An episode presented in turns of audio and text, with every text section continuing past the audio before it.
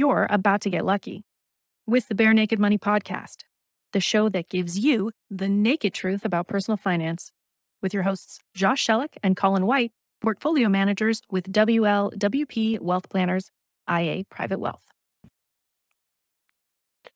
Welcome to Bare Naked Money, the second in our two part series about defined benefit pension plans. And today we're focusing on the commuted value of your pensions, what that means, how you calculate it, and how you evaluate whether this is a good option for you. Colin, can we call it a two part series an actual series or, or, is this something else? You've, you've, obligated us to maybe a third part, which we'll have to make up later, but I'm, I'm sure we're up to it. We'll find a way. Okay, sounds good. My joke this morning is that I do a commute every morning from Burlington to Toronto and back. So I, I have a very good idea of what uh, commuting means. So. yes, you do, but we'll try to improve upon that during this podcast. How's that? That's right. That's right. So, Colin, why don't you kick it off and just explain what is a commuted value and when may it be available for person people that have a pension plan? Out of a massive respect for the people who choose to plug into our podcast, I thought it important that we maybe lead off with who this might be applicable to because I'd hate for you guys to get all the way to the end of this to realize it's got nothing to do with you, and other than our the dulcet tones of our voice, you got nothing out of the podcast. So, uh, commuted value applies specifically to defined benefit pension plans, and not all defined benefit pension plans offer commuted value at all. Sometimes it's right in the pension docs that this is not an option for you, doesn't matter what. Other times there's restrictions. It has to be before a certain age, or it's got to be within after a certain amount of service. And furthermore, because of what we discussed in the last part, sometimes pension plans close to any commuted value transfers because of the funding level of the or other issues with regards to the pension.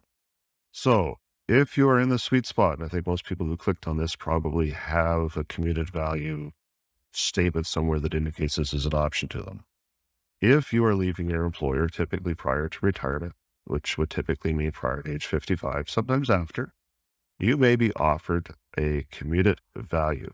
And I'll just say the very basic is it is a sum of money that is calculated a present value to replace all of the future payments they feel that they are going to owe you. And they give it to you in a lump sum for you to try to do smart things with. And it can be a really big number, can be an exciting number, but is it a good number? It takes a little bit more effort.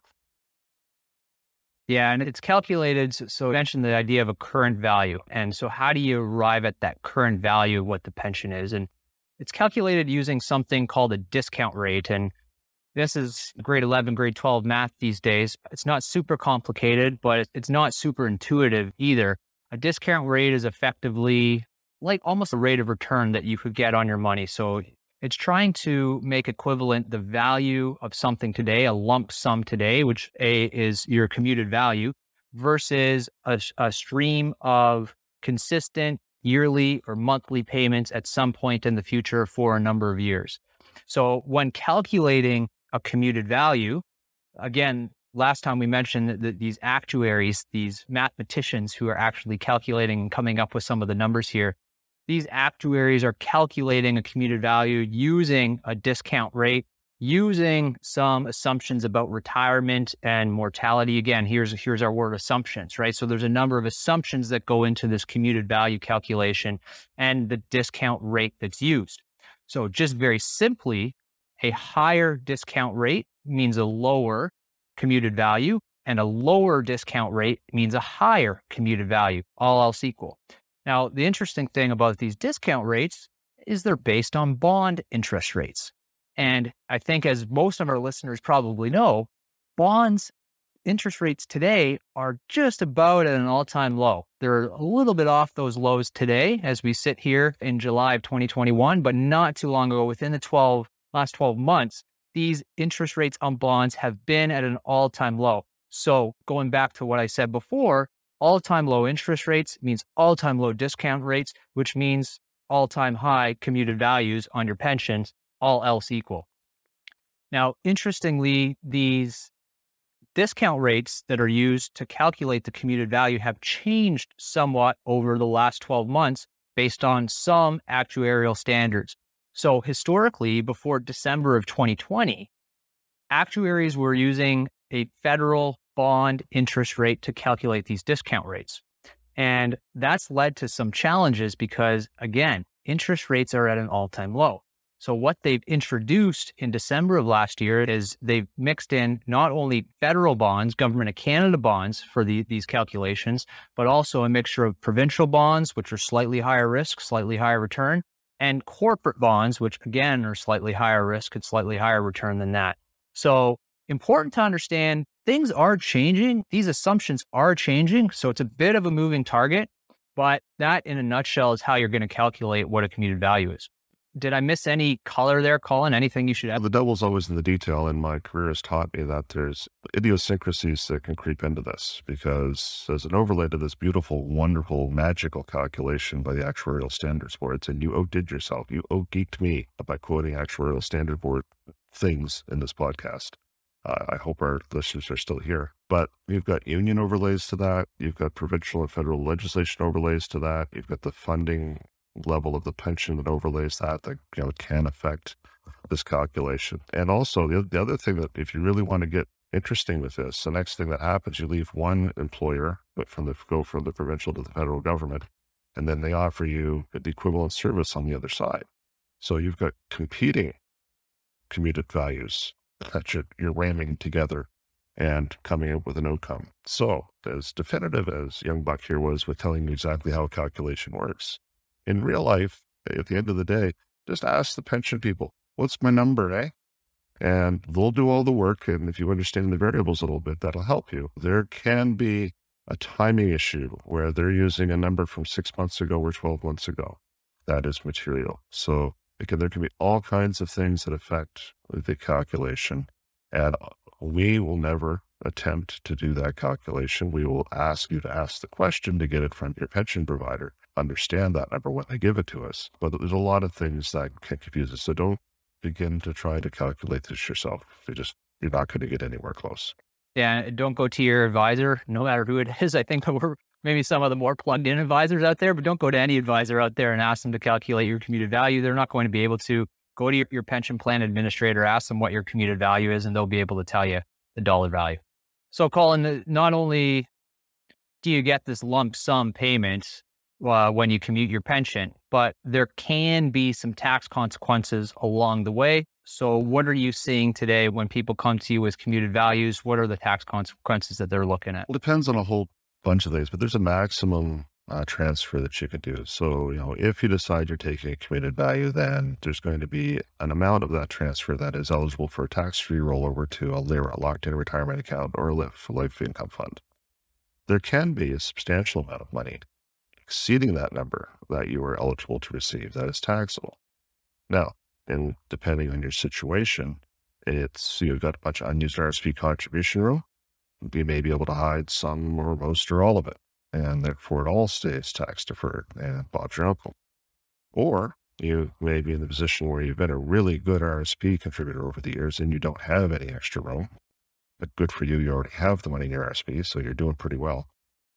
Know, but in that case, there's eh, there's a tax consequence. And I guess this kind of gets into how to decide whether or not a commuted value makes sense. Because what you need to do is, if you take the commuted value, you say, okay, here's the amount of money that would end up in a pot.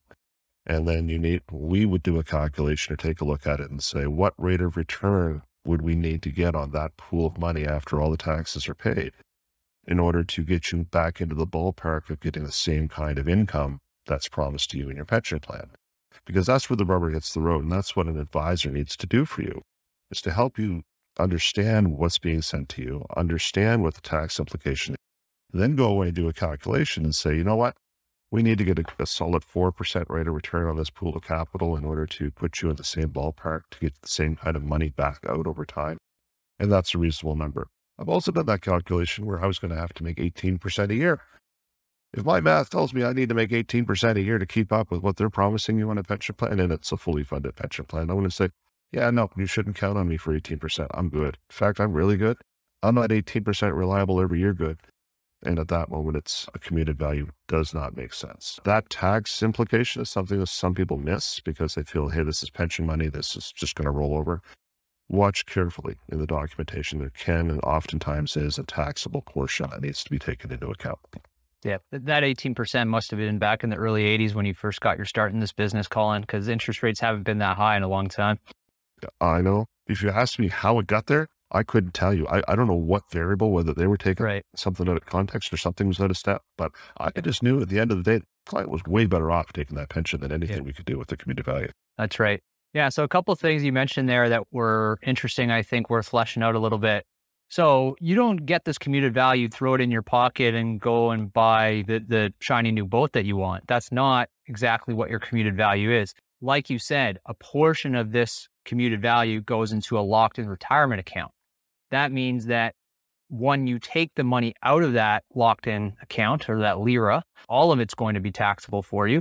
And you can't take all of it out at one point in time. The locked in name of there, that means that you can't withdraw 100% of that pool of money in any given year. It's designed to be a pension or like a pension. So they have a maximum percentage that you can draw out each year. So there's still some restrictions on that capital for you. And as you said, there's some tax impact potentially from the lump sum that you get. And, and what we've seen, as I said before, interest rates all time low, commuted values at an all time high, but the maximum transfer value, this hasn't changed. It's just strictly based off of your age and a very simple calculation based off of your age. So you've seen commuted values go up, but you've seen maximum transfer values, transfer value on a deferred basis, tax deferred basis stay the same. So that gap continues to grow, which means the taxable impact is growing as well. Something to to be aware of when you're thinking of and not uh, too much confusion here because frankly this is a confusing topic. You know, Josh's comments with regards to the locking in provisions of a locked in requirement are notwithstanding the unlocking events that you can trigger in different jurisdictions at different points in time. They can include things like financial hardship. They can include a small balance unlocking, and they can include other things in different provinces. The People's Republic of Nova Scotia has got very stringent rules, like basically you have to have a doctor's note saying you're just about to die in order to get money out. Other provinces take you on your word that if you're having medical issues, you know, you can unlock money. So, you know, Josh is absolutely correct that, you know, it is the locked in retirement account does fall under pension legislation and it does fall under whatever jurisdiction the pension was when it was funded. And there are very severe limitations on what you can do under most circumstances. But as with all wonderful pension legislation, it comes with a book that's 850 pages long with all kinds of gazintas on what you get. Uh, not, not to toot our own horns, but that's the stuff you need to take to an advisor to make sure you understand what you're getting into. Right. So speaking of that, Colin, what you want to take to the advisor, how do you look at the pros and cons? What are some of the questions that you would ask anybody that brings this 850 page book to you and says, I can't read this. what do I do? But, but more likely, the kind of say, can I use this to buy my boat? You know, so that's often how it gets framed. Look, I think the very at a very fundamental level, as I said earlier, what you need to do is at least a quick calculation to say what needs to be the rate of return expectation to come close to giving you the kind of income the pension's going to give you. So that's step one for me. Because if that's a bad answer, then you stop right there. Or at least you need to understand that. You need to understand that you're giving up something or maybe getting ahead by doing that. Beyond that, for me, I, I have a bias. I have a really strong bias towards control and flexibility. And when you, on a defined benefit pension plan, we, you've got limited options on how you're taking the money out and restrictions on how and when that can change or be done. I don't like that. If, if, if I can play in a space that doesn't make somebody do that, I think at the end of the day, you can make good choices and get further ahead. Notwithstanding the guy that wants to buy the boat, because again, you, you can cause yourself harm. So if you're going to take this money and put it in a locked in retirement account and play the game to see how quick, how much money you can get out, and invest it all in Bitcoin and marijuana, you need to leave your money in the pension plan. You, you, you just stop. You, you don't even get to play. Like I'm taking you off the field, I'm putting you back on the bench. You stay there because no, that it, it is enough. You can really screw yourself up. So in having that conversation with the client, part of the professional obligation we have is to suss out, is this person going to buy a hot air balloon or three, or can we trust them? Is, is a hot air balloon, does it have more depreciating value than a boat or not? I'm not sure. It's just one of those fanciful things that some people really like. You know, hovercraft, hot air balloons, just examples of things that people when confronted with a large sum of money, sometimes they think like that. It's the basic math is the basic math. What expectation of a return do I need to get to? But the flexibility for me is the whole ballgame because I've had clients who've retired and they've moved their, they've done the, the, the committed value and they've started drawing from it for a while, but then they get bored. They decide to go back to work and they go, I don't need all this income because it's in a LIRA account. We can shut that off for a while. Like we can stop taking money out of it. We, we don't need to keep taking money out of it. Go back to work for another two, three, four, five years. We'll let this grow some more. And then when you do decide to finally retire, we can turn this back on. Those kinds of flexibilities can dramatically improve your after tax money you get to spend in your lifetime. And that's, I've seen those scenarios play out so much, not with the hot air balloon crowd, but with people who are really practical with it. That really can make a big difference with a little bit of good advice and, and all the rest of it. You, can get much further ahead that way. So I have a bias to flexibility. So I like that. The money stays in your family. It's part of your estate. It can go to your spouse. It can go to your kids. If you leave it in the pension plan, there can be spousal benefits to it and things like that. But again, that lump sum asset doesn't form part of your estate as it does once you take the commuted value. Yeah. And, and, in some cases, buying that boat or that hot air balloon is really important to somebody and it works within their financial ability. So maybe a commuted value can help you get there and it still could make sense. I'm going to punt on the hot air balloon comment, but I, I know we don't have a lot of clients with boats or uh, passions for that type of thing, and a commuted value can help you get there. Now, I'm going to play devil's advocate a little bit to, to you, Colin, because a defined benefit pension plan, in a lot of ways, is a very risk averse way to, to manage your retirement plan. In a lot of ways, and not all cases, but in a lot of ways, it is. Because one, you get this. It, it is defined, right? For the most part, this is a guaranteed. And I, I, I use this this this word very loosely, guaranteed, because in a lot of cases it's not truly guaranteed, and we covered that in our last podcast. But in some ways, it is it's a set amount that the pension plan is intending to pay you for the rest of your life. If you plan to live to 125, that's going to be extremely lucrative for you and no advisor is going to be able to earn a rate of return on the money to compensate for the length, the duration that's going to pay out. Also, a lot of them will have some inflation protection on them. So that's one unknown, one variable that you can take out or mitigate through the use of a defined benefit pension plan. Now, again, you need to look at the defined benefit pension plan specifically because not all of them are guaranteed. Not all of them have inflation protection on them, but a lot of provincial or federal managed by the, the government plans do have that level of certainty. Yeah, no, oh, absolutely. But it, I, I, think what you're, another way of saying the same thing that you're, you're, you're, you're talking about here is it takes all of the decision making out of it. You know, because as some clients, they just don't want the hassle. They, they don't want to have a big sum of money that they feel that obligated that they have to make decisions on because again that's stressful to them. They like the idea i got a pension. What's a pension? Well the pension shows up in my account every month and i like pensions. It's good because money's in my every month. I don't have to think about it. And there's money in my account every month.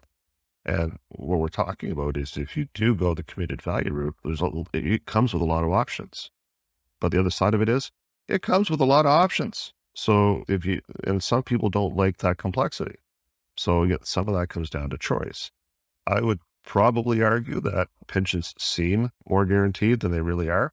And that's largely because they take a lot of the decision making out of it and you surrender yourself to the system. And that's very comfortable for some people to do. And there's not, that's not terrible. It's, it's just knowing who you are as a human being. Because with all of the advantages that choice brings, that comes with a whole bunch more. You can choose to do different things with your account that may not be in your best long term interest. You, you can actually dig yourself a hole. And that can be stressful, even if you're doing everything right. Some people, they stress over they've done everything right. But their brother told them that they should blah, blah, blah, blah, blah. Or what about this marijuana thing? I really need, I feel I need to understand this marijuana thing because, well, I've got a lot of money invested. For those people, and you asked earlier about the conversation, that's the conversation you have with the client. You're trying to make sure you're not going to shorten somebody's lifespan with stress by making a choice like this. Yeah, for sure. That, that, that stress thing, I think, matters to to us and it matters to some people as well because when you have a commuted value, this is a, a, pool of money that you now need to manage. And you're going to see this pool of money go up and down in value over time. And if you see your pool of money drop 10% and you're going to lose sleep over at night over that, then maybe commuted value is not the right way to go for you. But uh, as you said, Colin, even the best pension is not guaranteed in all senses of the word. So there's a lot of different angles to look at this stuff for. Yeah, I think one of the things pensions have going for them is they only get actuarially valued every two or three years rather than looking at your statement every day. Yeah. You know, so it's a whole, it's a different way of, you have to be prepared for all the repercussions of doing this. Yeah. Now you mentioned one thing that I think is important to just highlight again is the estate. So if let's say you and your spouse passed away at age 70, your pension's gone. There's no survivor benefits beyond that. But if you take the commuted value of your pension and you pass away at 70, presumably there's going to be a good chunk of that value left in your LIRA, in your RSP, whatever it is. That's going to be an asset that can pass on to your estate, to your beneficiaries, to your children, your grandchildren, something that matters to you. So another consideration to throw into the hat there. Again, sorry, my mind keeps spiraling to the other side of everything you say. And it's like, yep, so you've got something else for the kids to fight over. So you're so cynical. I've been around the block a few times. So, well, it, it, it's important to understand that with great power comes great responsibility. It's, uh, this is not something to be trifled with. And for many people, it's one of the largest financial decisions they'll ever grapple with when they get faced with this. Again, just to circle back, if it's not obvious, talk to a financial advisor about this stuff. Don't go try to figure this stuff out on your own. Because again, having done this for three decades now, I still read the whole document and try to figure out if there's a different nuance because it's always different. Mm-hmm. And there's a lot to keep your hands on here. Yeah. And just to be transparent, I, I think it's worth saying your financial advisor may have a conflict of interest in this, in that they are incentivized to manage more assets for you. And there may be some incentive for them to recommend commuting the value of your pension. We hope that you have a trustworthy financial advisor that's always doing what's in your best interest and that's considering your personal circumstances and your, your goals and objectives. But it has to be said, there's just one lens. You don't want to lose sight of this fact. No, and it, we've done uh, previous podcasts on talking to financial advisors, and it's pretty quick to figure it out. If you walk in with your pension statement with a commuted value, and they just pull up the account docs and start, okay, so what's your income? Like if, if you're starting to fill out an account doc at that moment, yeah, walk back out. That that's not what you want. Somebody, it, it's going to take a bit of a conversation. If somebody should challenge you as to what do you really want to do. That's one of the times when having a plan and having a planning approach is essential. So again, you walk in with a statement in your pension ask an opinion, and they start filling out an account doc. Turn around, walk back out because that's not how you want that to go. You, you need to have somebody to provide you counsel on a decision like that. Yeah. One other smaller consideration when thinking about commuting, just circling back to that, is when you commute your pension with some organizations, you'll sometimes lose, let's say, health and dental benefits or some type of extended health care that they're offering to their employees through retirement period. So that's one also tertiary, let's call it consideration to make. You want to see what kind of spillover effects the commuting of your, your pension may have.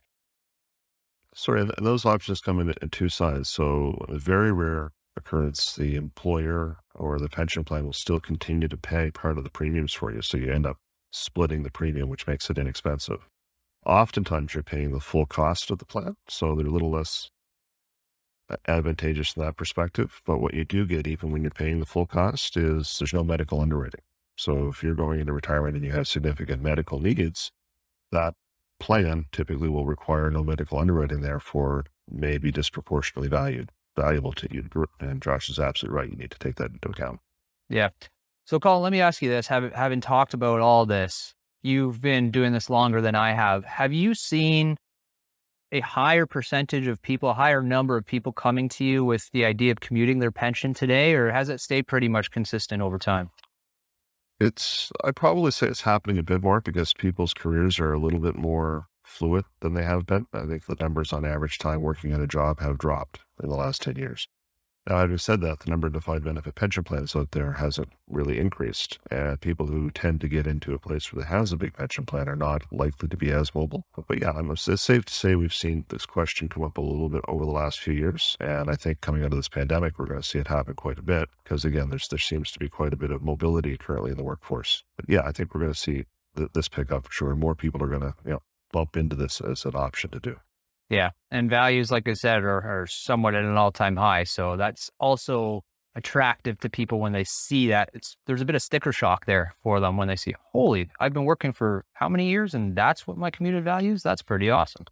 Yeah, it's a big number. It's an intimidating number, but it's again, it comes with a lot of responsibility. I, I, I keep circling back to that because as we have this conversation, I keep thinking like, wow, like this, there's enough power for people to actually do themselves some harm. So it's to really approach this with a lot of caution. All right, everybody. Uh, cl- class is, is adjourned. Professor Josh has, has exhausted all of the research he did on the Actuarial Standards Board and shared it with you against your will. So, you know, there, there will be a test. And if you're successful with the test, I think it gives you some kind of certificate. Anyways, this is a, a very dense subject. And thank you for sticking with us all the way through the end. Obviously, questions and comments are more than welcome. They will guide us going forward. So thanks for spending the time with us and the best of luck with your pension decision making. Thanks, Colin.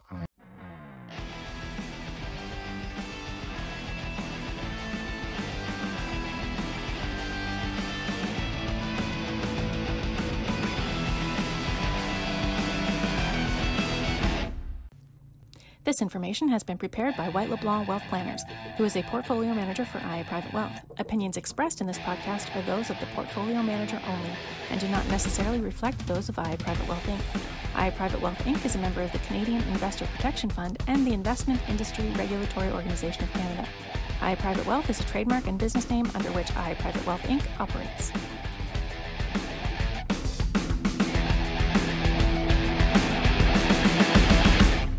Based on observation, it seems that the time an investor is most likely to move his or her portfolio to a new advisor is when the old advisor dies. Let us go on record as saying that having a pulse is not a great reason to trust someone with your entire financial future. Stop putting your life in the hands of stillbreathingwealthplanners.com and call us.